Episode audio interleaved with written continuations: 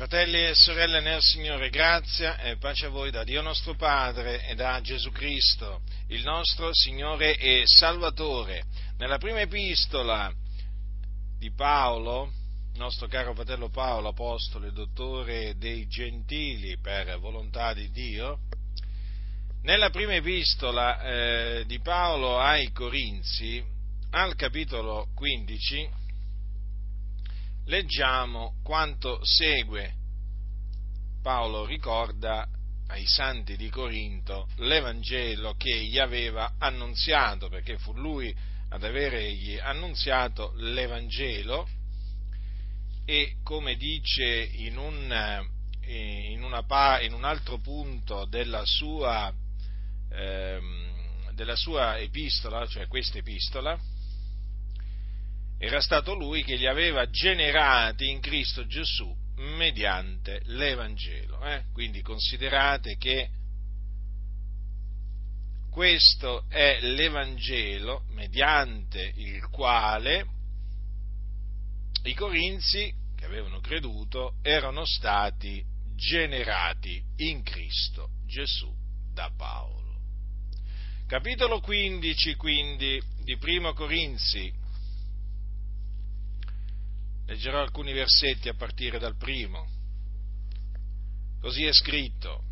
Fratelli, io vi rammento l'Evangelo che vi ho annunziato, che voi ancora avete ricevuto, nel quale ancora state saldi e mediante il quale siete salvati, seppur lo ritenete quale ve l'ho annunziato, a meno che non abbiate creduto in vano. Poiché vi ho prima di tutto trasmesso, come l'ho ricevuto anch'io, che Cristo è morto per i nostri peccati secondo le scritture, che fu seppellito, che risuscitò il terzo giorno secondo le scritture, che apparve a Cefa, poi ai dodici, poi apparve a più di 500 fratelli in una volta, dei quali la maggior parte rimane ancora in vita e alcuni sono morti. Poi apparve a Giacomo, poi a tutti gli apostoli e ultimo di tutti apparve anche a me come all'aborto, perché io sono il minimo degli apostoli e non sono degno d'essere chiamato apostolo perché ho perseguitato la Chiesa di Dio. Ma per la grazia di Dio io sono quello che sono e la grazia sua verso di me non è stata vana anzi ho faticato più di loro tutti, non già io però, ma la grazia di Dio che è con me. Sia dunque io, siano loro. Così noi predichiamo e così voi avete creduto. Dunque questo è l'Evangelo che l'Apostolo Paolo aveva ricevuto, che aveva ricevuto per rivelazione di Gesù Cristo. Lui non lo ricevette e non lo imparò da uomo, da alcun uomo. Lo dice ai Galati questo, ve lo ricordo fratelli. E in vero fratelli io vi dichiaro che l'Evangelo da me annunziato non è secondo l'uomo, poiché io stesso non l'ho ricevuto né l'ho imparato da alcun uomo, ma l'ho ricevuto per rivelazione di Gesù Cristo. Dunque quando Paolo dice come l'ho ricevuto anch'io, intende dire appunto come anche lui l'ha ricevuto, per rivelazione di Gesù Cristo. Dunque, l'Evangelo che Paolo annunziava, che lui peraltro chiama, chiamava il mio Vangelo, oggi in effetti si sente, si sente dire molto poco che Paolo lo chiamava il mio Evangelo, però è così, questa, questa è la verità. Per esempio, quando dice quando dice a Timoteo nella sua seconda epistola, ricordati di Gesù Cristo, risorto di fra i morti, progenie di Davide, secondo il mio Vangelo. Capite? Ma allora quanti Vangeli ci sono? No, c'è, so, c'è un solo Vangelo, ma in questa circostanza Paolo lo chiama in questa maniera perché era l'Evangelo che lui annunziava, che peraltro era l'Evangelo che annunziavano anche gli altri apostoli. Non è che ehm, diciamo che non è che gli altri apostoli eh, predicavano, predicavano un altro Evangelo, no? Il Vangelo è unico, è il Vangelo di Cristo Gesù. Peraltro dobbiamo stare attenti a coloro che annunziano un altro Vangelo, quindi un Vangelo diverso da quello che ci è stato trasmesso dagli Apostoli. Infatti vi ricordo, fratelli, che ai Galati l'Apostolo Paolo disse, disse queste parole, quando anche noi, quando anche un angelo dal cielo vi annunziasse un Vangelo diverso da quello che vi abbiamo annunziato, sia egli anatema, come L'abbiamo detto prima d'ora, torno a ripeterlo anche adesso, se qualcuno vi annunzia un Vangelo diverso da quello che avete ricevuto, sia anatema. Quindi, fratelli, questo vale anche per noi e per voi. Eh? Se qualcuno viene a voi, non importa quali titoli esibisca, non importa quanto ha studiato, non importa, non importa. Eh? E vi annunzia un Vangelo diverso da quello che annunziava l'Apostolo Paolo, è anatema quella persona. Capite? Cioè maledetto. Perché il Vangelo è questo, questo è l'Evangelo mediante il quale noi siamo stati rigenerati. Questa è la parola di Dio, la parola della buona novella. Mm? La parola della buona novella. Allora dovete tenerle bene a mente queste cose, fratelli, perché quando si parla del Vangelo non si parla di un messaggio qualsiasi, di una parola qualsiasi. Il Vangelo è la parola di Dio, non solo, è potenza di Dio per la salvezza d'ognuno che crede. Vi ricordate le parole di Paolo ai santi di Roma? Io non mi vergogno dell'Evangelo? Eh? Io sono pronto ad annunziare l'Evangelo anche a voi che siete in Roma, poiché io non mi vergogno dell'Evangelo, perché esso è potenza di Dio per la salvezza di ogni credente, del giudeo prima e poi del greco, poiché in esso la giustizia di Dio è rivelata da fede a fede, secondo che è scritto, ma il giusto vivrà per fede. Quindi considerate attentamente che cos'è l'Evangelo. L'Evangelo è potenza di Dio per la salvezza di ogni credente. Infatti vedete che cosa ha detto Paolo ai, ai, santi, che cosa gli ha ricordato ai santi di Corinto? Dice, mediante il quale siete salvati. Notate, mediante il quale, a che cosa si sta riferendo? All'Evangelo. Noi siamo stati salvati mediante la fede nell'Evangelo, fratelli. Noi siamo stati rigenerati mediante l'Evangelo. L'Apostolo Pietro, nella sua prima epistola, dice queste cose. Siete stati rigenerati non da seme corruttibile, ma incorruttibile, mediante la parola di Dio, vivente e permanente, poiché ogni carne è come erba e ogni sua gloria come il fior dell'erba. L'erba si secca, il fiore cade, ma la parola del Signore permane in eterno. E questa è la parola della buona novella che vi è stata annunziata. Infatti il termine Evangelo, il sinonimo è Vangelo, eh? significa buona notizia. Eh? Deriva da una parola greca, appunto, che significa buona novella, buona notizia. Eh? E quindi questa è la buona novella mediante la quale noi siamo stati rigenerati e quindi fatti diventare figliuoli di Dio, mediante la quale noi siamo stati salvati dai nostri peccati. Quindi, quando noi diciamo che Cristo ci ha salvati, diciamo bene quando diciamo che Cristo ci ha salvati dai nostri peccati, ma ricordiamoci che Cristo ci ha salvati mediante l'Evangelo mediante l'Evangelo, fratelli. Questo Evangelo, non esiste un altro mediante il quale si può essere salvati e rigenerati. No, fratelli nel Signore questo solamente. È come quando si parla di Gesù.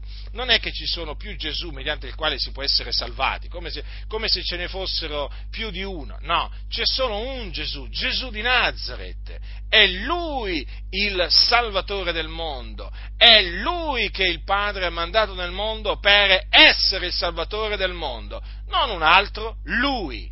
Capite, fratelli? Quindi noi siamo esclusivisti, perché è chiaro che in questa maniera escludiamo che all'infuori di Cristo, all'infuori dell'Evangelo, ci sia salvezza. Perché non c'è salvezza all'infuori di Gesù, non c'è salvezza all'infuori dell'Evangelo, fratelli nel Signore. È così, a molti non piace sentire questo, lo so, siamo ben consapevoli eh, che a molti non piace eh, l'Evangelo, perché l'Evangelo è potenza di Dio per la salvezza di ognuno che crede, ma di quelli che non credono allora beh, l'Evangelo non, non li salva.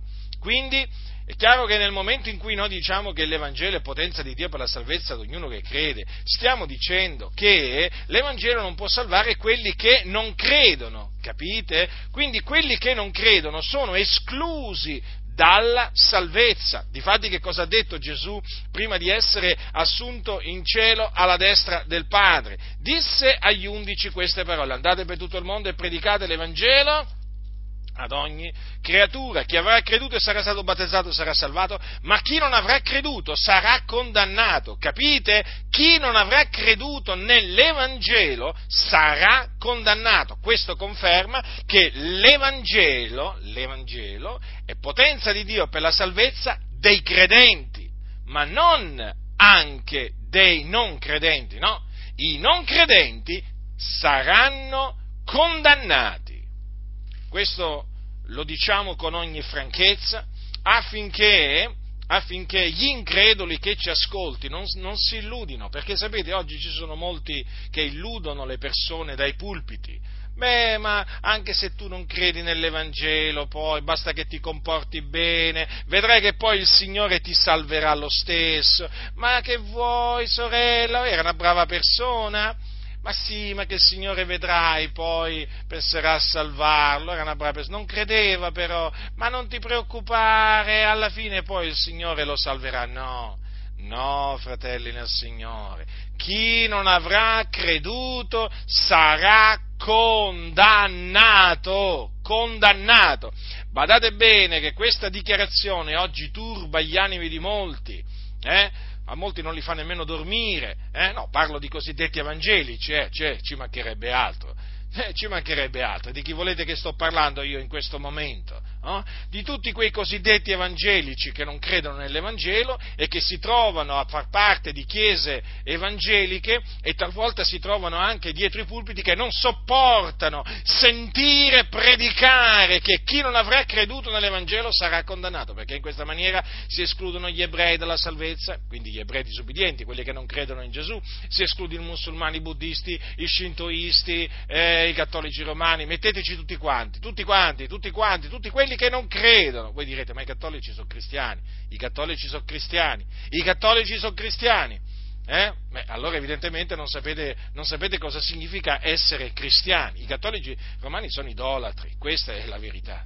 Eh, sì, dicono con la bocca di credere, però nei fatti, nei fatti si evince che non hanno si evince che non hanno creduto. Infatti non proclamano eh, di essere eh, stati salvati e questa è la dimostrazione, questa è la dimostrazione appunto che non hanno la fede nel figliolo di Dio, perché chi ha la fede nel figliolo di Dio proclama con ogni franchezza e con certezza di essere stato salvato. Non è presunzione, non è arroganza, è semplicemente la certezza, la certezza della fede, che, la certezza che ti dà la fede. La fede è certezza eh, di cose che si sperano, dimostrazione di cose che non si vedono. Quindi se hai la fede hai la certezza della salvezza, eh? se non hai la fede non puoi avere la certezza della salvezza. È molto semplice il discorso.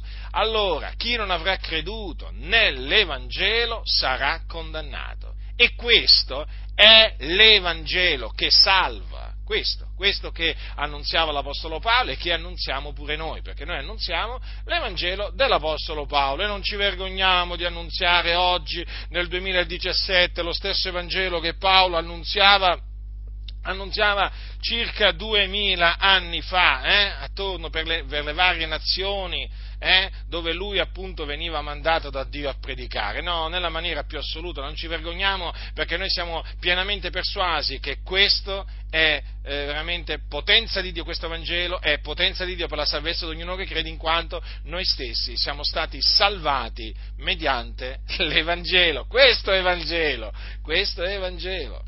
Il messaggio che salva quindi non è Gesù ti ama, non è Dio amore, ma è questo questo è il messaggio potente a salvare chi crede. quindi marcatevelo per bene. Eh, marcatelo, marcatelo, notatelo questo messaggio, fatelo vostro, serbatelo nel cuore, abbiatelo sempre pronto sulla bocca. Eh? Questo è l'Evangelo che sarà predicato per tutto il mondo, onde ne sia resa testimonianza a tutte le genti e allora verrà la fine. Questo, fratelli nel Signore. Non vi illudete, non c'è un altro Evangelo, anzi, ve lo ripeto, guardatevi da chi vi annunzia un altro Evangelo. Noi insistiamo nel predicare l'Evangelo insistiamo in questo periodo così turbolento, così drammatico, così difficile, così malvagio, perché molte chiese, benché si dicano evangeliche, sono senza Vangelo, non credono nell'Evangelo, non sanno nemmeno cos'è l'Evangelo molte chiese. Ecco perché non, sen- non si sente predicare l'Evangelo. E lo so, sono delle cose che non avrei mai immaginato di dire molti anni addietro, però oggi le devo dire perché ho riscontrato che è così. Praticamente ho potuto riscontrare che ci sono cosiddette evangelizzazioni dove ti parlano di tutto tranne che dell'Evangelo. Facciamo un esempio, po- facciamo un esempio. vi faccio solo veramente un esempio. Ehm, evangelizzazione in piazza, eh? parlano di Gesù, di che cosa parlano? Di, eh, di Zaccheo eh? o di Bartimeo, parlano di Gesù, eh, magari di qualche incontro che Gesù fece diciamo, mentre era sulla terra, hm? di una guarigione, parlano per esempio di un miracolo che lui ha fatto, o magari ti parlano donna, de, dell'incontro di Gesù con la donna samaritana, però ti parlano di tutto, tranne che dell'Evangelo. Sì, ti parlano di Gesù, ma non ti parlano dell'Evangelo. Annunziare l'Evangelo è un'altra cosa. Annunziare l'Evangelo non significa spiegare, ehm, eh, spiegare l'incontro, l'incontro di Gesù con la donna samaritana. Ascoltate come predicavano gli apostoli, leggete il libro degli Atti degli Apostoli, leggete come predicavano Pietro e Paolo. Eh? Pietro, Pietro, e Paolo non andavano ad annunziare la donna samaritana o eh, eh, diciamo, l'incontro di Gesù con la donna samaritana o la guarigione, la guarigione del cieco nato e così via. Cosa voglio dirvi? Non è che è sbagliato parlare di queste cose, badate bene, sono parole di Dio, ma predicare l'Evangelo è un'altra cosa. Predicare l'Evangelo significa predicare quello che predicava l'Apostolo Paolo, tale e quale, così come è scritto. Lo so, oggi nelle cosiddette scuole bibliche, che poi non sono bibliche, sono antibibliche, non, in, non insegnano a predicare questo, non insegnano a predicare l'Evangelo, capite? Perché? Ma perché? Perché hanno rigettato l'Evangelo, adesso hanno fatto spozzo al Vangelo sociale. Praticamente Gesù è diventato una specie di riformatore sociale, attivista sociale, eh? qualcuno che è venuto nel mondo per riformare il mondo, eh? per risolvere i problemi dell'ambiente. Sì, ormai presentano un Gesù che è venuto sulla terra per risolvere i, pro- i problemi climatici, eh? o il problema della fame nel mondo, o che vi posso dire io, l'analfabetismo. Che cos'è questo? Eh? O per riscattare i poveri loro usano questa espressione, no? Cioè per, è venuto a compiere un riscatto sociale, praticamente per liberare il povero dalla povertà e farlo diventare ricco. È questo l'Evangelo? Eh? Per questo Gesù è venuto nel mondo? No, Gesù Cristo è venuto nel mondo per essere il Salvatore del mondo, per salvare gli uomini dai loro peccati. Infatti il suo nome è Gesù, cioè Yahweh salva. Eh? La sua missione fu quella di salvezza, salvare, salvare, salvare, salvare l'uomo? Sì, perché l'uomo è schiavo del peccato, quindi ha bisogno di essere affrancato dal peccato. Questo è il problema, eh? Questo è il problema, è il peccato. E que- Gesù è venuto proprio per salvare gli uomini dai loro peccati. Capite, fratelli del Signore? Noi siamo stati salvati dai nostri peccati. E allora dovete tenere bene a mente, eh? Eh, queste parole dell'Apostolo Paolo, cioè l'Evangelo. Oggi mi voglio, mi voglio, concentrare in questa predicazione sulla morte di Gesù Cristo, la morte espiatoria che ha patito Gesù. Infatti, come voi avete potuto ascoltare, come potete leggere, Paolo dice, Cristo è morto per i nostri peccati secondo le scritture. Quel secondo le scritture, non dimenticatevelo, eh, perché è molto importante. Eh? Eh, perché la morte di Gesù sulla croce non è che fu un incidente di percorso, eh? Capite? O un fatto accidentale. No, avvenne secondo le scritture.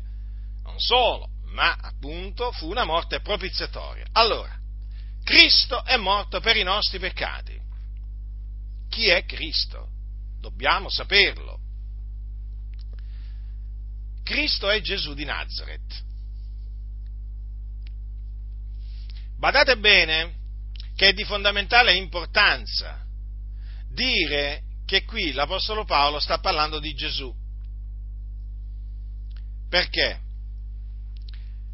Perché dovete sapere che ancora oggi, nel 2017, ci sono degli eretici sulla faccia della terra che sostengono che ci sia una differenza tra Gesù e Cristo. Loro sostengono, in altre parole, che sulla croce è morto Gesù ma non, non, ma non Cristo. Voi direte, com'è possibile? Come fanno ad affermare una simile assurdità, una simile menzogna? Lo fanno in questa maniera. Sostengono praticamente che Gesù era semplicemente un ricettacolo dove scese il Cristo. Che cosa intendono per il Cristo dunque? Per Cristo, questi eretici, bugiardi figli del diavolo, intendono una sorta di manifestazione divina o emanazione divina. Una sorta di spirito che sarebbe disceso dall'alto e si sarebbe posato su Gesù o si sarebbe entrato in Gesù. Per cui loro, loro, sostengono che c'è una differenza tra Gesù e Cristo. Cristo non è Gesù, Gesù non è Cristo. Perché loro dicono che Gesù, il corpo di Gesù, ospitò il Cristo. Peraltro, questi stessi eretici affermano che il corpo di Gesù non era un vero corpo di carne e ossa, perché sembrava un, cor- un, un corpo eh, composto di carne e ossa, ma in realtà non lo era. Praticamente chi lo guardava si illudeva di vedere un uomo, perché Gesù appariva uomo, ma non era uomo. Quindi capite bene le eresie, queste eresie di perdizione, come sono collegate tra di loro. Allora, Paolo dice Cristo è morto per i nostri peccati. Chi è Cristo? Secondo quello che dice la scrittura è Gesù.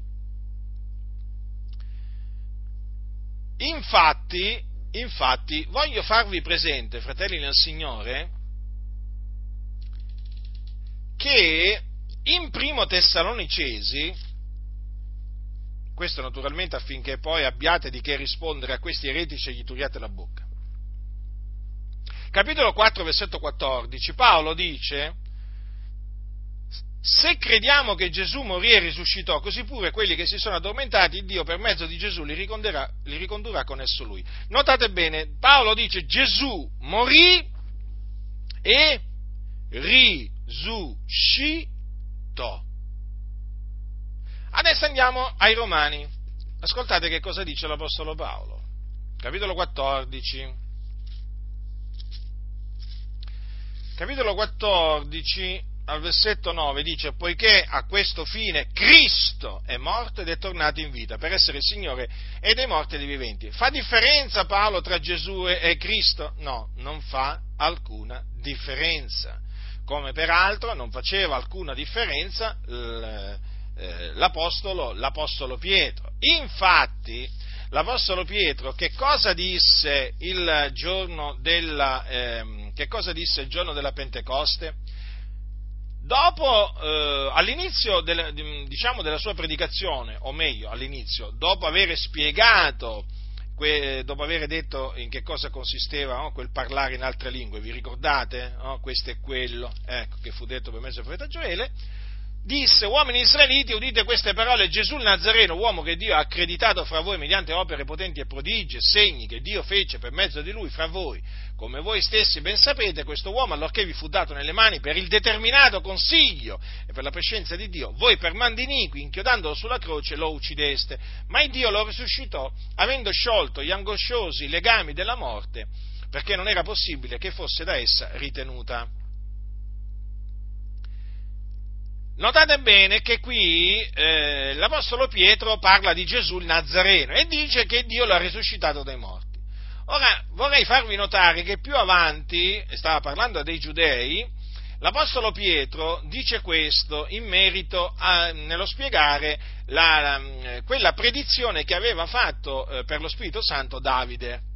Tu non lascerai l'anima, l'anima mia nell'Ades, non permetterai che il tuo santo vega la corruzione, no? è scritto in un salmo dice così, egli dunque, essendo, parlando di Davide, egli dunque, essendo profeta e sapendo che Dio gli aveva con giuramento promesso che sul suo trono avrebbe fatto sedere uno dei suoi discendenti, antivedendola parlò della risurrezione di Cristo, dicendo che non sarebbe stato lasciato nell'Ades e che la sua carne non avrebbe veduto la, corre, la corruzione. Questo Gesù Dio l'ha risuscitato, del che noi tutti siamo testimoni. Notate, fratelli? Eh? L'Apostolo, l'Apostolo Pietro parlò eh, cioè, ehm, spiegò che eh, Davide, essendo profeta, aveva antiveduto eh, la risurrezione ehm, eh, la risurrezione di Cristo. E poi cosa dice? Che cosa dice? Questo Gesù Dio l'ha risuscitato. Quindi, quindi Gesù il Nazareno è il Cristo. Infatti poi lui terminerà quella predicazione dicendo sappia dunque sicuramente tutta la casa di Israele che Dio ha fatto il Signore è Cristo, quel Gesù che voi avete crocifisso. Eh? Che parole, eh? Rivolte dei giudei. Voi, voi, voi, voi avete crocifisso. Beh, oggi direbbero Pietro era un antisemita ma d'altronde è così, la verità è questa, cioè non è che possiamo mutarla in menzogna, guai a coloro che mutano la verità in menzogna. Peraltro sempre l'Apostolo Pietro, questo eh, lo disse a, sempre a dei giudei dopo che eh, il Signore si usò eh, di lui per guarire un uomo, eh, un uomo che era zoppo fin dalla nascita nella sua predicazione l'Apostolo Pietro gli disse ravvedetevi dunque e convertitevi onde i vostri peccati siano cancellati affinché vengano dalla presenza del Signore dei tempi di refrigerio e che egli vi mandi il, egli vi mandi il Cristo che vi è stato destinato, cioè Gesù che il cielo deve tenere accolto fino ai tempi della, della restaurazione di tutte le cose, tempi dei quali Dio parlò per bocca dei suoi santi profeti che sono stati fin dal principio. Notate? Il Cristo che vi è stato destinato, cioè Gesù. Quindi Gesù di Nazareno, Gesù di Nazareth è il Cristo. Ecco perché gli apostoli quando andavano nelle sinagoghe eh, traevano i loro ragionamenti dalle scritture, dalle scritture dimostrando che Gesù eh, era il Cristo e che aveva sofferto proprio perché, perché era questo che era stato detto dai profeti. Infatti vi ricordo che ehm, l'Apostolo Paolo, quando si trovò nella, nella sinagoga di eh, Tessalonica, Tessalonica era una città in eh, Macedonia, c'è scritto così, ed essendo passati per Anfipoli e per Apollonia, vennero a Tessalonica, dove era una sinagoga dei giudei. E Paolo, secondo la sua usanza, entrò da loro e per tre sabati tenne loro ragionamenti tratti dalle scritture, spiegando e dimostrando che era stato necessario che il Cristo soffrisse e risuscitasse dai morti. E il Cristo, egli diceva, è quel Gesù che io v'annunzio. Avete notato? Era stato necessario che il Cristo soffrisse e risuscitasse. E chi era? E chi era quel Cristo? Chi era il Cristo? E Paolo glielo spiegava a quei giudei. È quel Gesù che io vi annunzio. Vedete, Paolo quindi proclamava che Gesù era il Cristo. Questa è la buona novella, fratelli nel Signore. Vi ricordate cosa c'è scritto? Ogni giorno nel Tempio, riguardo agli Apostoli, nel Tempio e per le case non ristavano di insegnare e di annunziare la buona novella che Gesù è il Cristo. Quindi quando Paolo dice Cristo è morto per i nostri peccati, sta parlando di Gesù. Vi ricordate che cosa disse un giorno che cosa disse un giorno, eh, come rispose eh, l'Apostolo Pietro, Simon Pietro, alla domanda di Gesù, chi dice la gente che io sia, quando, alla domanda successiva, eh, precisamente, e voi, chi dite che io sia? Simon Pietro rispondendo disse, tu sei il Cristo, il figlio dell'Iddio vivente. E Gesù replicando gli disse, tu sei beato Simone, figlio di Giona, perché non la carne e il sangue ti hanno rivelato questo, ma il Padre mio che è nei cieli. Quindi il Padre rivela a chi vuole rivelare lui naturalmente, che Gesù è il Cristo. E invece gli eretici dicono che c'è una differenza tra Gesù è il Cristo. Ah, qualcuno dirà, sì, però Gesù non l'ha mai detto di essere il Cristo. Bugiardi, bugiardi! Tutti coloro che dicono che Gesù non ha mai detto di essere il Cristo sono dei bugiardi, mentono contro la verità, perché è scritto che quando Gesù parlò alla donna samaritana, a un certo punto la donna gli disse, io so che il, il, Messia che è chiamato Cristo ha da venire, quando sarà venuto ci annunzierà ogni cosa. Gesù le disse, io che ti parlo sono d'esso. E allora come la mettiamo? Come la mettiamo? Bugiardi, vipere che non siete altro, riuscite a negare l'evidenza, quello che sta scritto. Gesù di Nazareth è il Cristo, non conteneva il Cristo, era il Cristo. Gesù e il Cristo sono inscindibili, sono la stessa persona. Dire Gesù e dire Cristo è la stessa, è la stessa cosa, ci si riferisce sempre alla stessa persona, a quell'uomo di nome Gesù che fu allevato a Nazareth, vero uomo e vero Dio. Dunque, fratelli del Signore, vedete come la scrittura spiega la scrittura? No, non dovete andarvi a iscrivere a una, a una, scuola biblica, a una facoltà teologica per capire queste cose. Avete bisogno semplicemente che qualcuno chiamato da Dio, preposto nel Signore, eh, ad ammaestrarvi, ve le spieghi eh? Poi il Signore vi darà intendimento, vi aprirà la mente per intendere le scritture, ma state tranquilli, non avete bisogno di andarvi a iscrivere a qualche scuola biblica in mano alla massoneria. Eh? No, state tranquilli, state tranquilli che il Signore dà intendimento agli intelligenti, eh? e invece Invece a questi qua che mettono sempre davanti questi, questi, studi, questi titoli, il Signore, veramente, il Signore veramente non gli rivela nulla, perché eh, il Signore anzi gli nasconde queste cose, perché dice, disse un giorno Gesù, io ti rendo l'odio, Padre, Signore del cielo e della terra, Pensate come l'ha chiamato Gesù al Padre, Signore del cielo e della terra. Quindi Gesù non è solo il Signore di tutti, ma anche il Signore, ehm, eh, volevo dire, il Padre non è solamente il Signore, perché viene chiamato anche così, ma è anche il Signore del cielo e della terra perché hai nascoste queste cose ai savi e agli intelligenti e le hai rivelate ai piccoli fanciulli? Sì, Padre, perché così ti è piaciuto. Quindi vedete, il Signore queste cose non le rivela ai filosofi, eh? ai filosofi, a questi intellettuali, eh? intellettuali che dicono se io una cosa non la posso spiegare con la ragione, non l'accetto. Ma è follia credere questo, loro dicono, capito? Ma no, ma no, ma adesso vi spiego perché io non posso essere cristiano, ma perché non posso credere, ma non posso credere che un uomo sia nato da una donna vergine. Mi volete far credere che c'è stato un uomo che è nato da una vergine? Ma quando mai? Ma quando mai? Ma come vi permettete? Di diffondere queste favole. Ma come vi permettete di credere a queste favole? Favole? Favole? Questa è la verità. Questa è la verità, quella giovane, eh, quella giovane chiamata Maria, che era vergine, fidanzata a quell'uomo della casa di Davide di nome Giuseppe, rimase incinta per virtù dello Spirito Santo ciò che in lei era, fu generato dallo Spirito Santo, sì, non ci vergogniamo mica di dirlo, perché è la verità. Noi non ci vergogniamo della verità, queste non sono favole, questi non sono miti che si sono inventati i discepoli del Signore per ingigantire Gesù, per farlo grande, per farlo apparire divino, no, questi sono i fatti così come si sono, come diciamo, si sono avverati, altro che, altro, ma quali favole, ma quali leggende? Allora avete capito, fratelli del Signore? Gesù ha detto di essere il Cristo gli apostoli credevano che Gesù era il Cristo e lo predicavano.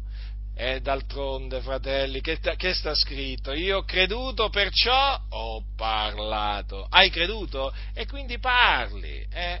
Se non hai creduto, certo, non puoi mica parlare. Che ti metti a parlare di qualcosa in cui non credi? Eh? Infatti, sapete cosa c'è scritto? Cosa dice l'Apostolo Paolo? Siccome abbiamo lo stesso spirito di fede che è in quella parola della scrittura ho creduto, perciò ho parlato, anche noi crediamo e perciò anche parliamo. Sì, anche noi crediamo e perciò anche parliamo. Lo sappiamo, lo sappiamo bene che noi siamo considerati matti dal mondo, siamo considerati veramente delle persone pericolose, eh? perché? Ma perché noi eh, predichiamo che Gesù è il Cristo. Allora, torniamo, torniamo al testo, eh? al testo ai Corinti. Cristo è morto per i nostri peccati. Dunque, eh, eh, stabilito che Cristo è Gesù, eh, e Gesù è Cristo, eh? Adesso veniamo alla sua morte. Gesù Cristo è morto per i nostri peccati. Dunque, questa è la ragione per cui Cristo, cioè l'unto di Dio, perché il termine Cristo significa unto, questa è la ragione per cui Gesù morì. Gesù morì per i nostri peccati.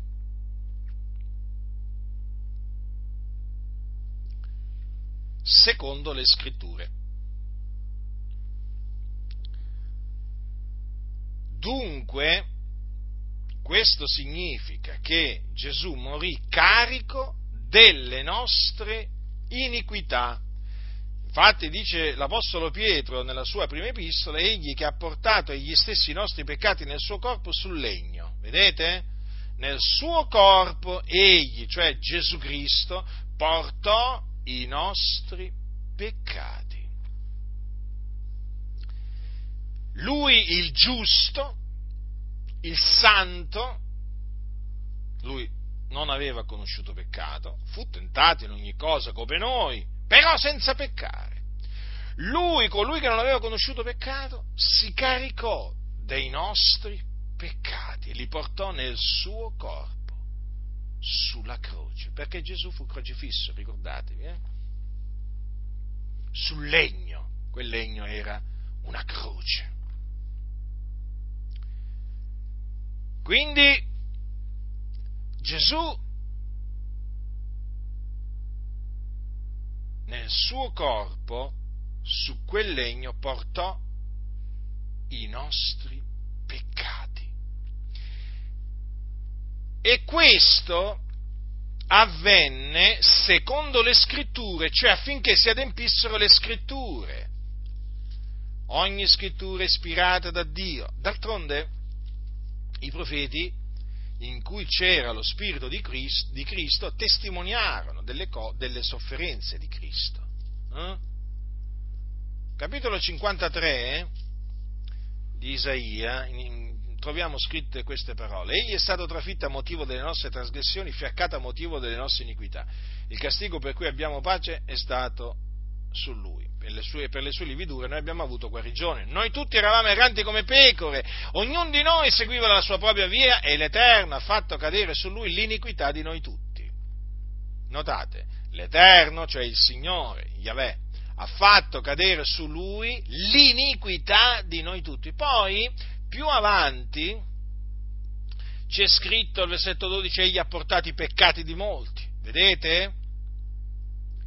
Eh, e al versetto 11, alla fine del versetto 11, si caricherà egli stesso delle loro iniquità. Quindi vedete che gli apostoli credevano, credevano che quello che aveva detto ehm, Isaia eh, del Cristo si sarebbe dovuto adempiere e che si adempì in Gesù di Nazareth. Ecco perché, ecco perché eh, l'Apostolo Paolo qui dice che Cristo è morto per i nostri peccati, perché questo è in accordo con le parole del profeta, egli è stato trafitto a motivo delle nostre trasgressioni, fiaccato a motivo delle nostre iniquità, come anche è in accordo con quello che dice l'Apostolo Pietro nella sua prima epistola. Quindi la, la, morte, eh, la morte di Gesù è avvenuta per i nostri peccati, questa è la ragione quindi per cui Gesù è, mo- è stato crocifisso, ed è avvenuta affinché si adempissero le scritture.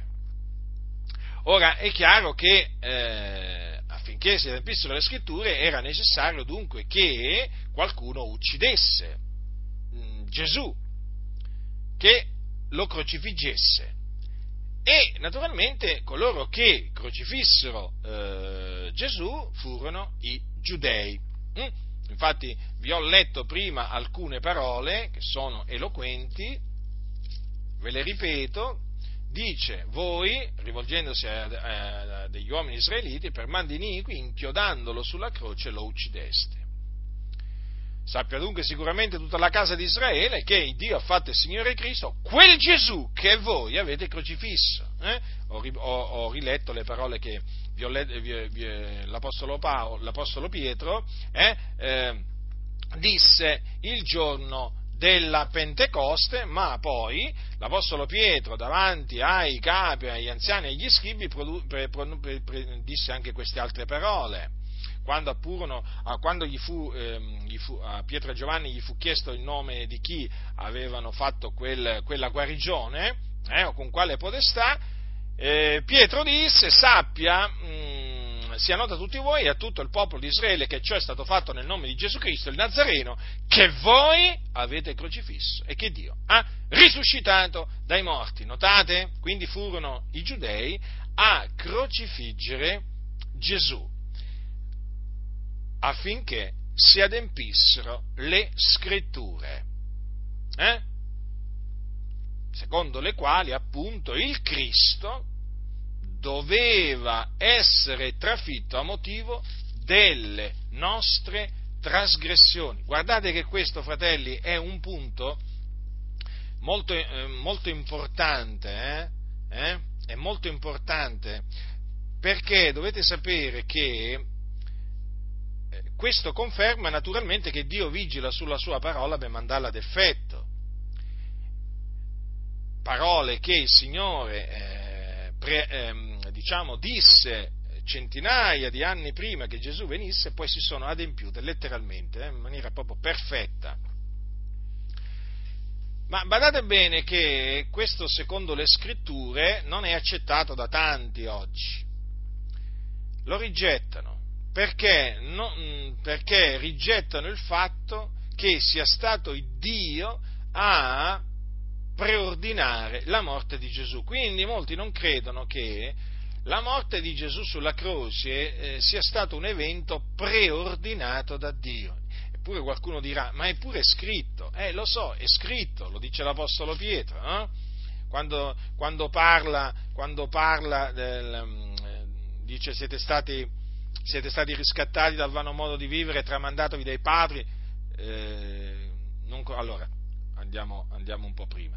Sapendo che non con cose corruttibili, con argento o con oro siete stati riscattati dal vano modo di vivere tramandatovi dai padri, ma col prezioso sangue di Cristo, come d'agnello senza difetto né macchia, ben preordinato prima della fondazione del mondo, ma manifestato negli ultimi tempi per voi.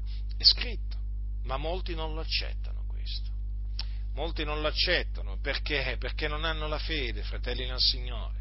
Sapete, i, eh, i discepoli antichi credevano che la morte, la, la morte, di Gesù fu una morte preordinata da Dio. Infatti, eh, in una circostanza pregarono Dio assieme e dissero, adesso Signore, eh, dissero, in vero in questa città contro il tuo santo, leggo dal capitolo 4 degli Atti, e in vero in questa città contro il tuo santo servitore Gesù che tu hai unto, si sono raunati Erode e Ponzio Pilato insieme con i gentili e con tutto il popolo di Israele per fare tutte le cose che la tua mano e il tuo consiglio avevano innanzi determinato che avvenissero. Quindi vedete, questo quindi conferma che la morte di Gesù fu un evento preordinato da Dio. Ecco perché l'Apostolo Pietro disse allorché vi fu dato nelle mani per il determinato consiglio e per la prescenza di Dio. Voi per mandi iniqui inchiodandolo sulla croce lo uccideste. Perché? Perché appunto l'uccisione di Gesù, l'agnello di Dio, era stata preordinata da Dio. E Dio aveva fatto preannunziare la morte del suo Cristo, l'aveva fatta annunziare. Vi, vi, vi, ho citato prima un passo dell'Apostolo, dell'Apostolo Pietro, nel, della sua prima epistola, quando appunto dice, essi indagavano, cioè i profeti, qual fosse il tempo e quali le circostanze a cui lo Spirito di Cristo che era in loro accennava quando anticipatamente testimoniava delle sofferenze di Cristo e delle glorie che dovevano seguire. Vedete? Lo Spirito di Cristo era nei profeti e testimoniava delle sofferenze di Cristo. Pensate, fratelli Pensate centinaia di anni prima che le cose avvenissero, quindi che, eh, che, Gesù venisse in questo mondo, lo Spirito di Cristo che era nei profeti testimoniava di quelle sofferenze. E poi, naturalmente, essi annunziarono, annunziarono diciamo, la testimonianza dello Spirito di Cristo, eh? e, ehm, quello che lo Spirito di Cristo li spingeva, li sospingeva a dire, e quelle cose che loro dissero poi si sono adempiute in Gesù di Nazareth, ma molti questo non lo accettano, perché ritengono che parlare in questa maniera significa, significa presentare un Dio eh, che non è amore e che non è misericordioso, perché eh, sarebbe, secondo costoro, che sono degli eretici, un Dio che, eh, diciamo, un Dio senza amore, perché secondo loro è una follia credere che Dio che è buono abbia richiesto eh, o abbia prestabilito la morte eh, così cruenta del suo figliuolo. Ma la scrittura eh, lo dice in maniera inequivocabile questo, quindi noi lo accettiamo e turiamo la bocca a questi eretici, li confutiamo e li smascheriamo. Ora, Cristo è morto per i nostri peccati. Ma perché fu necessario che Gesù Cristo, il giusto, l'unto, il santo, morisse per i nostri peccati? Fu necessario eh, perché, per, per, per compiere l'espiazione dei nostri peccati, perché era necessario che l'agnello di Dio spandesse il suo sangue prezioso ehm, al fine appunto di eh, provvedere per la remissione dei nostri peccati. In altre parole, il eh, sacrificio di Gesù sulla croce eh, era necessario per l'espiazione dei nostri peccati. E qui naturalmente dobbiamo parlare dell'espiazione che Dio aveva, aveva eh, ordinato di compiere tra, tramite, eh, tramite, degli eh, animali, o meglio tramite lo spargimento di sangue di animali sotto la legge la legge di Mosè, o meglio nella legge di Mosè. Prendete il capitolo 16 del Levitico, il Signore diede questi ordini relativi appunto alla, all'espiazione. Ora, eh, qui il Signore dà degli ordini come doveva, eh, no, ehm, ad, ad, come eh, doveva essere compiuta l'espiazione dei peccati del popolo eh, in un particolare giorno, il giorno dell'espiazione. Eh. In ebraico lo Yom Kippur, quando sentite Yom Kippur, quello è il giorno dell'espiazione. Eh, Yom Kippur in ebraico. Allora, capitolo 16, capitolo 16, questo è di fondamentale importanza per capire appunto perché eh, si è resa necessaria la morte di Gesù, l'agnello di Dio, senza macchia né difetto. Aronne, capitolo 16, dal versetto 3, Aronne entrerà nel santuario in questo modo. Allora, una piccola premessa, allora qui si parla del santuario. Allora il santuario è il tabernacolo che Dio aveva ordinato ad Israele di, eh, di costruirgli nel deserto. Questo tabernacolo era diviso in un luogo santo e in un luogo santissimo. Nel luogo santissimo c'era l'arca. Ora, nel giorno dell'espiazione, eh, come vedremo fra poco, il sommo sacerdote, eh, che era l'unico che poteva entrare nel luogo santissimo, doveva appunto eh, entrare nel luogo santissimo con del sangue che non era suo, ma era eh, del sangue di animali e questi animali erano eh, gli animali che venivano offerti per ordine di Dio come sacrificio per il peccato. Quindi doveva entrare con questo sangue per compiere la propiziazione dentro il luogo santissimo per compiere la propiziazione per i suoi peccati, perché naturalmente anche Aronne eh, peccava, e per i peccati della sua casa e per i peccati di tutto il popolo. E questo naturalmente fu il, il, il rituale che Dio stabilì doversi osservare, va bene? Quindi questi sono ordini dell'Iddio vivente e vero.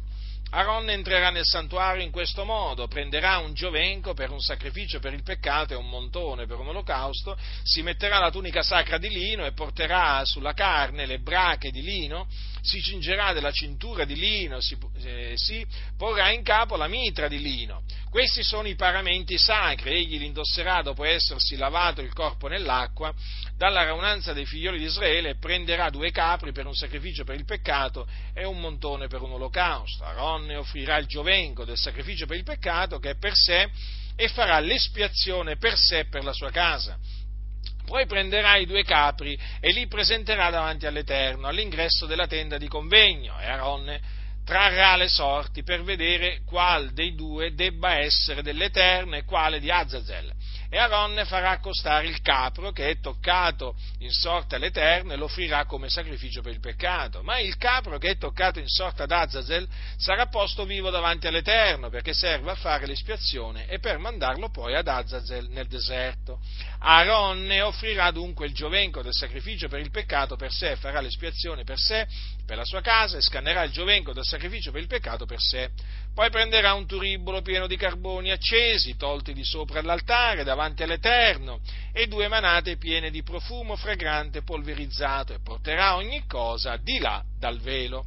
Metterà il profumo eh, metterà il profumo sul fuoco davanti all'Eterno affinché il nuvolo del profumo eh, copra il propiziatorio che è sulla testimonianza e non morrà, poi prenderà del sangue del giovenco e ne aspergerà col dito il propiziatorio dal lato d'oriente e farà sette volte l'aspersione del sangue col dito davanti al propiziatorio. Poi scannerà il capro del sacrificio per il peccato, che è per il popolo, e ne porterà il sangue di là dal velo e farà di questo sangue quello che ha fatto del sangue del giovenco, ne farà l'aspersione sul propiziatorio e davanti al propiziatorio Così farà l'espiazione per il santuario, motivo delle impurità dei figlioli di Israele, delle loro trasgressioni e di tutti i loro peccati. Lo stesso farà per la tenda di convegno che è stabilita fra loro, in mezzo alle loro impurità. E nella tenda di convegno, quando egli entrerà nel santuario per farvi l'espiazione, non ci sarà alcuno finché egli non sia uscito e non abbia fatto l'espiazione per sé, per la sua casa e per tutta la raunanza di Israele egli uscirà verso l'altare che è davanti all'Eterno e farà l'espiazione per esso, prenderà del sangue del giovenco e del sangue del capro, lo metterà sui corni dell'altare tutto all'intorno e farà sette volte l'aspersione del sangue col dito sopra l'altare e così lo purificherà e lo santificherà a motivo delle impurità dei figlioli di Israele. E quando avrà finito di fare l'espiazione per il santuario, per la tenda di convegno e per l'altare, farà accostare il capro vivo, Aaron poserà ambedue le mani sul capo del capro vivo, confesserà sopra esso tutte le iniquità dei figlioli di Israele, tutte le loro trasgressioni, tutti i loro peccati, e li metterà sulla testa del capro. Poi, per mano di un uomo, incaricato di questo, lo manderà via nel deserto, e quel capro porterà su di sé tutte le loro iniquità in terra solitaria, e sarà lasciato andare nel deserto. Poi Aaron entrerà nella tenda di convegno, si spoglierà delle vesti di lino che aveva indossate per entrare nel santuario e le deporrà quivi, si leverà, si laverà il corpo nell'acqua in un luogo santo, si metterà i suoi paramenti e uscirà ad offrire il suo olocausto, l'olocausto del popolo, e farà l'espiazione per sé e per il popolo e farà fumare sull'altare il grasso del sacrificio per il peccato colui che avrà lasciato andare il capro destinato ad Azazel si laverà le vesti, laverà il suo corpo nell'acqua e dopo questo rientrerà nel campo. E si porterà fuori del campo il giovenco del sacrificio per il peccato e il capro del sacrificio per il peccato, il cui sangue sarà stato portato nel santuario per farvi l'espiazione, e se ne bruceranno nel fuoco le pelli, la carne e gli escrementi poi colui che li avrà bruciati se laverà le vesti e laverà il suo corpo nell'acqua, dopo questo rientrerà nel campo. Questa sarà per voi una legge perpetua. Nel settimo mese, il decimo giorno del settimo del mese, umilierete le anime vostre, non farete lavoro di sorta né colui che è nativo nel paese, né il forestiero che soggiorna fra voi, poiché in quel giorno si farà l'espiazione per voi affin di purificarvi. Voi sarete purificati da tutti i vostri peccati davanti all'Eterno. È per voi un sabato di riposo solenne e voi umilierete le anime vostre, è una legge perpetua, e il sacerdote che ha ricevuto l'unzione ed è stato consacrato per esercitare il sacerdozio al posto di suo padre, farà l'espiazione, si vestirà delle vesti di lino, dei paramenti sacri, e farà l'espiazione per il santuario sacro, farà l'espiazione per la tenda di convegno e per l'altare, farà l'espiazione per i sacerdoti e per tutto il popolo della raunanza. Questa sarà per voi una legge perpetua per fare una volta all'anno per i figliuoli di Israele l'espiazione di tutti i loro peccati. E si fece come l'Eterno aveva ordinato a Mosè. Avete notato, fratelli del Signore, con quanta precisione il Signore mh, hm, eh, trasmise, eh, trasmise appunto cosa eh, doveva essere fatto. E così il Signore ha parlato, vedete che c'è scritto, si fece come l'Eterno aveva ordinato a Mosè. Non è che cominciarono a dire, ma eh, perché dobbiamo fare così e non, non, e non in un'altra maniera. No, no, no, no. Venivano eseguiti gli ordini che Dio dava a Mosè. Avete notato quante volte viene usato il termine espiazione? Allora, l'espiazione eh, veniva compiuta quindi tramite sangue di animali. Notate bene, tramite il sangue eh? non tramite il grasso degli animali, ma tramite il sangue, che il sommo sacerdote nello Yom Kippur, quindi nel giorno delle espiazioni, doveva portare, eh, doveva portare al di là del velo, quindi nel luogo santissimo, doveva farne sette volte l'aspersione del sangue col dito davanti al propiziatorio, eh? il propiziatorio che era sull'arca. Hm? Ora, così Dio aveva stabilito che dovevano essere espiati i peccati appunto della casa di Aronne e anche di tutto, di tutto il, il popolo. Ora, ma perché proprio il sangue? Perché proprio il sangue? Ma il Signore lo, lo, lo, ha rivelato questo. Al capitolo 17, quindi nel capitolo successivo, ascoltate eh, cosa dice il Signore in merito al divieto di mangiare il sangue, eh? divieto che ancora vale, vale, per, vale oggi eh? per, i, per, i, santi. Vi ricordate che eh, nell'assemblea di Gerusalemme, dove si radunarono, quando si radunarono gli apostoli e gli anziani, appunto fu deliberato, tra le altre cose, che noi gentili in Cristo Gesù ci dobbiamo astenere dal sangue, eh?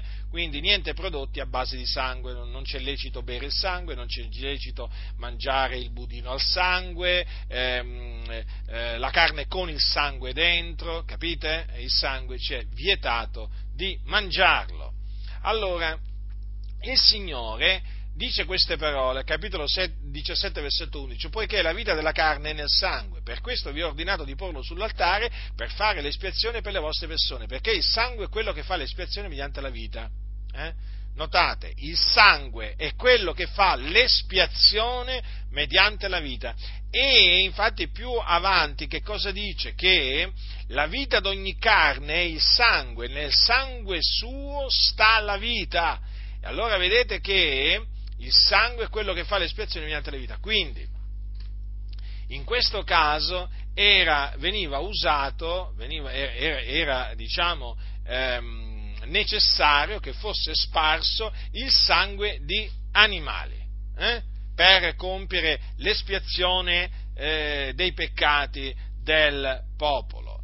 Ma siccome che quel sangue non poteva togliere i peccati, non poteva. È vero che venivano perdonati coloro per i quali i sacrifici per il peccato venivano offerti, ma i loro peccati non venivano tolti dalla loro coscienza. No, no, no, non venivano tolti, altrimenti si sarebbe cessato di, eh, di, offrirli. Ecco perché lo scrittore agli ebrei poi dirà la legge avendo un'ombra dei futuri beni, non la realtà stessa delle cose, non può mai con quegli stessi sacrifici che sono offerti continuamente anno dopo anno rendere perfetti quelli che si accostano a Dio, altrimenti non si sarebbe egli cessato ad offrirli non avendo più gli adoratori una volta purificati alcuna coscienza di peccati, invece in quei sacrifici è rinnovato ogni anno il ricordo dei peccati, perché è impossibile il sangue di torre di becchi tolga i peccati. Ecco, fratelli, questo veramente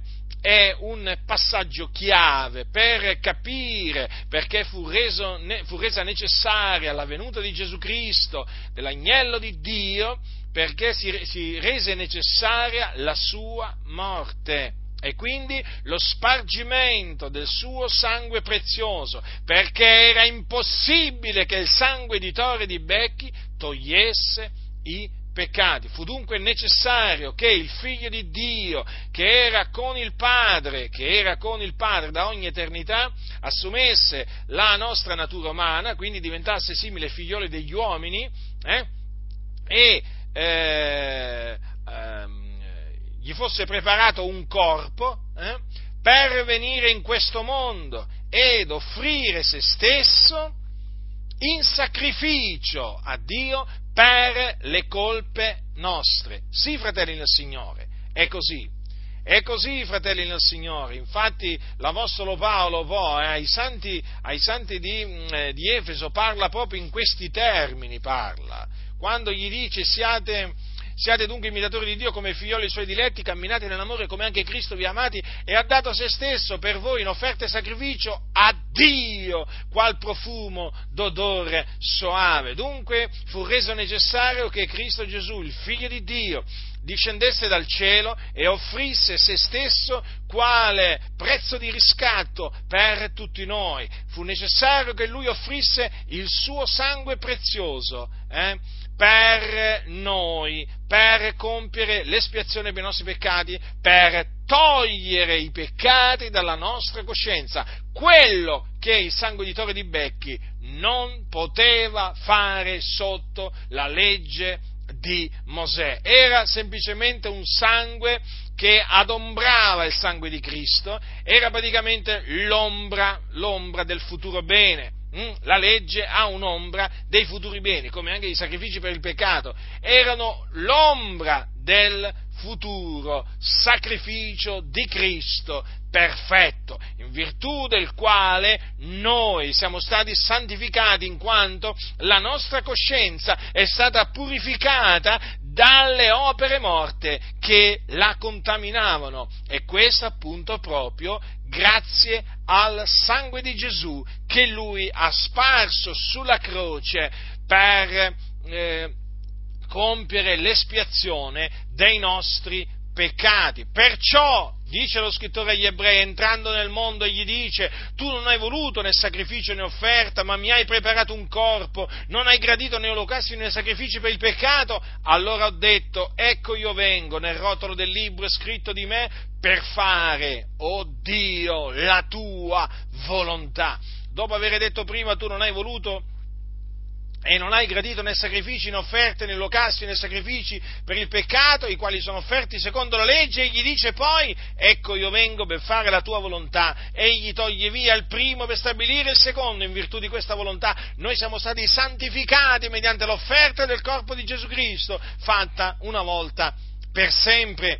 Quindi perdonati, ma anche, eh, non solamente noi abbiamo ottenuto il perdono dei peccati, ma abbiamo ottenuto la cancellazione dalla nostra coscienza delle opere morte, quindi dei peccati che la contaminavano. Vi rendete conto quindi quanto prezioso sia il sangue di Gesù? Eh? Il sangue di Gesù ha fatto quello che il sangue di Torre di Becchi non poteva fare eh? a coloro che offrivano quei sacrifici per il peccato anno dopo anno dopo anno. Capite? Così Dio ha stabilito, fratelli del Signore. Ecco dunque perché è scritto Cristo è morto per i nostri peccati secondo le scritture. Considerate, fratelli, questo piano, questo disegno meraviglioso, meraviglioso, fratelli del Signore. Eh? Sono cose veramente, eh, sono cose così alte, così profonde, sono cose così meravigliose che gli stolti disprezzano, disprezzano, gli eretici disprezzano queste cose, ma perché loro non sono da Dio. Questi, gli eretici sono dal mondo, parlano come chi è del mondo, ecco perché quando sentono parlare di queste cose non intendono, si infuriano, cominciano a vaneggiare, a farneticare, a dire veramente cose astruse, folli, assurde, ma perché non, le, loro non sono da Dio. E allora non ci ascoltano, ma chi conosce Dio ci ascolta, perché noi parliamo in presenza di Dio da parte di Dio, in Cristo Gesù, proclamiamo la sua parola, eh? la sua parola, e quello che leggiamo è la parola di Dio, fratelli nel Signore. Quindi, Vedete quando l'Apostolo Paolo dunque dice Cristo, no- Cristo, è morto per i nostri peccati secondo le scritture, eh? che quale significato hanno quelle parole? Eh? Che significato profondo hanno quelle parole? Morto per i nostri peccati secondo le scritture. E dunque vedete il sangue di Cristo, chiamato anche il sangue di Gesù, adesso possiamo dire che, adesso possiamo dire che appunto in virtù del sangue, del sangue di Gesù Cristo, come dice Giovanni, come dice Giovanni, leggiamo cosa dice Giovanni, eh? leggiamo cosa dice Giovanni. Mm? Eh, io vi scrivo perché i vostri peccati vi sono rimessi per il suo nome. Vedete dunque, fratelli del Signore, i nostri peccati ci sono stati rimessi appunto per il nome di Cristo Gesù. Non è, non è, meraviglioso, fratelli del Signore, sapere che il sangue di Gesù ci purifica da ogni peccato, come dice la Sacra Scrittura, come dice mm, sempre Giovanni, dice così, se camminiamo nella luce come Egli è nella luce abbiamo comunione l'un con l'altro e il sangue di Gesù, suo figliuolo, ci purifica da ogni peccato. Vedete che cosa ci purifica da ogni peccato? È il sangue di Gesù, fratelli nel Signore. Sì, proprio il sangue di Gesù che oggi viene così tanto, così tanto disprezzato, fratelli. Ah, quanto viene disprezzato il sangue di Gesù. Paolo dice, Paolo dice agli Efesini, dice queste parole, dice in lui abbiamo la redenzione mediante il suo sangue, la remissione dei peccati secondo le ricchezze della sua grazia. Vedete, la redenzione, cioè la salvezza, l'abbiamo ottenuta mediante il sangue di Cristo. Come dice, come dice la, l'Apostolo Giovanni nell'Apocalisse, dice che Cristo ci ama, a lui, a lui, che ci ama e ci ha liberati dai nostri peccati col suo sangue. Quindi la remissione dei peccati, fratelli, noi l'abbiamo, l'abbiamo ottenuto mediante, eh, mediante, il sangue di Cristo. Infatti Gesù, eh, Gesù eh, parlò ehm, par- quando, quando, istituì, quando istituì la, la, la, cena, eh, la cena eh, lui appunto eh, preannunziò che avrebbe sparso il suo sangue per la remissione dei nostri peccati, fratelli, per la remissione dei nostri peccati. Ma vi rendete conto, fratelli? Eh? Dice, dice così, bevetene tutti perché questo è il mio sangue, il sangue del patto, il quale è sparso per molti per la remissione dei peccati. Eh? Capite dunque che cosa Gesù preannunziò eh, eh, in quella, in, con quelle parole? Eh, che lui di lì a poco avrebbe sparso il suo sangue, proprio letteralmente proprio il suo sangue. Qui non c'è niente da prendere in maniera allegorica, eh, da, da, da allegorizzare, come fanno alcuni, anzi molti. No, qui proprio le cose vanno prese alla lettera lui preannunziò che avrebbe sparso il suo sangue per la remissione dei peccati di molti, fratelli del Signore, e tra quei molti c'eri pure tu, come c'ero pure io. Mm? Quindi considera attentamente perché Gesù ha sparso il suo sangue, perché Gesù è morto sulla croce. Eh? Gesù è morto sulla croce per spargere il suo sangue per la remissione dai nostri peccati. Dunque, quel sangue che, il sangue che Gesù ha sparso è il sangue che ha compiuto l'espiazione dei nostri peccati, fratelli. Proprio così. Proprio così, fratelli nel Signore, proprio così, perché come vedete nella legge il Signore aveva detto, lo rileggo al capitolo 17 del Levitico, dice, dice così, la vita di ogni cane nel sangue, nel sangue sta la, suo sta la vita, e disse il sangue è quello che fa l'espiazione mediante la vita. Ecco, vedete, il sangue di Gesù è quello che ha fatto l'espiazione. Mm? L'espiazione l'espiazione dei nostri peccati. E dunque noi dobbiamo essere riconoscenti a colui che ha offerto se stesso eh, per le nostre colpe affinché mediante il suo sangue no, i nostri peccati fossero rimessi. Naturalmente, naturalmente eh, Gesù morì eh, per i nostri peccati secondo le scritture, poi fu seppellito, ma il terzo giorno risuscitò dai morti. Eh? Ricordatevi che la storia di Gesù di Nazareth non si ferma, eh, non si ferma al suo seppellimento, prosegue? Perché Dio lo risuscitò dai morti il terzo giorno e eh, la sua risurrezione fu una risurrezione corporale ed egli apparve appunto ai suoi discepoli prima di essere assunto in cielo alla destra di Dio dove è tuttora dove è tuttora e dove intercede per noi. Quindi, fratelli, che Cristo è morto per i nostri peccati è una parte fondamentale dell'Evangelo, della nostra salvazione. Questo è quello che io vi annunzio perché Dio così mi ha ordinato.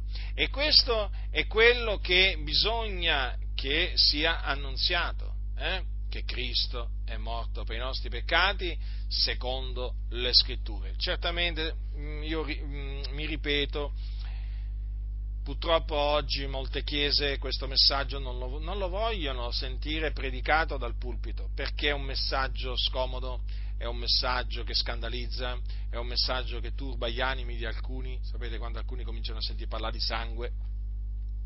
Sapete che cosa succede, no? Eh, purtroppo qua adesso molti non parlano più del sangue di Cristo perché hanno paura che qualcuno si possa sentire male no? durante il culto. Ma che mi interessa a me? Ma che mi interessa a me? Cioè io devo predicare Cristo e Lui crocifisso. Non è che devo, posso cominciare a pensare, eh, ma se qualcuno si sente, magari, sai. Ma questo bisogna annunziare. Eh? Bisogna parlare dello spargimento di sangue che ha compiuto Gesù Cristo per la remissione dei nostri peccati. Bisogna parlare della sua morte eh, che è avvenuta sulla croce. Dicevo appunto, oggi molti non sopportano l'Evangelo, non sopportano l'Evangelo. E infatti vi ripeto, talvolta si sentono delle cosiddette evangelizzazioni dove parlano di Gesù ma non parlano, non parlano della sua morte espiatoria, non parlano della sua resurrezione. Ma dico io, ma che evangelizzazione è? Ma che evangelizzazione è? Quando si evangelizza, eh, appunto già il, termine, il verbo evangelizzare, no? Eh, voglio dire, già indica che si sta, si sta eh, portando l'Evangelo.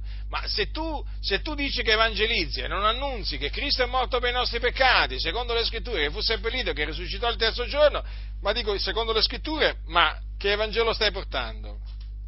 Quindi, se è la prima volta che senti predicare, diciamo, su questo argomento, eh, e se riconosci che fino adesso, quando hai evangelizzato, hai, hai, hai, trasmesso tutto tranne che l'Evangelo, allora ravvediti e appunto comincia a evangelizzare come si conviene, trasmettendo appunto l'annunzio della buona novella che Gesù è il Cristo eh, annunzia esattamente quello che dicevano gli apostoli. Gli apostoli, gli apostoli vissero, ve lo ricordo questo, eh, in un periodo in cui la filosofia era molto diffusa nel mondo. Eh, era molto diffusa, eh, c'erano scuole, scuole, filosofiche molto conosciute no? nell'impero, nell'impero romano ma agli apostoli non gli interessava proprio niente quale sarebbe stata la reazione dei filosofi, eh, di quelli che frequentavano queste scuole. Loro predicavano quello che il Signore aveva loro ordinato di predicare. Cristo è Lui eh, crocifisso, potenza di Dio eh, per, la, per, la, salvezza di ognuno che crede. Certo, lo sapevano che per i giudei era, era, era scandalo e per i gentili pazzia, però, però per eh, coloro che erano sulla via della salvezza, questo messaggio era la potenza di Dio, sapienza di Dio, e quindi ancora oggi è la stessa cosa, fratelli, non state a guardare questi intellettuali eh, che vi assillano eh, con, questi, con, tutti questi discorsi filosofici che fanno, eh, ma no, ma lasciateli perdere, ma non lo vedete è gente che non capisce niente, è gente proprio che brancola nel buio, sì, si dicono membri di chiese evangeliche, ma è gente che non capisce niente. Hm?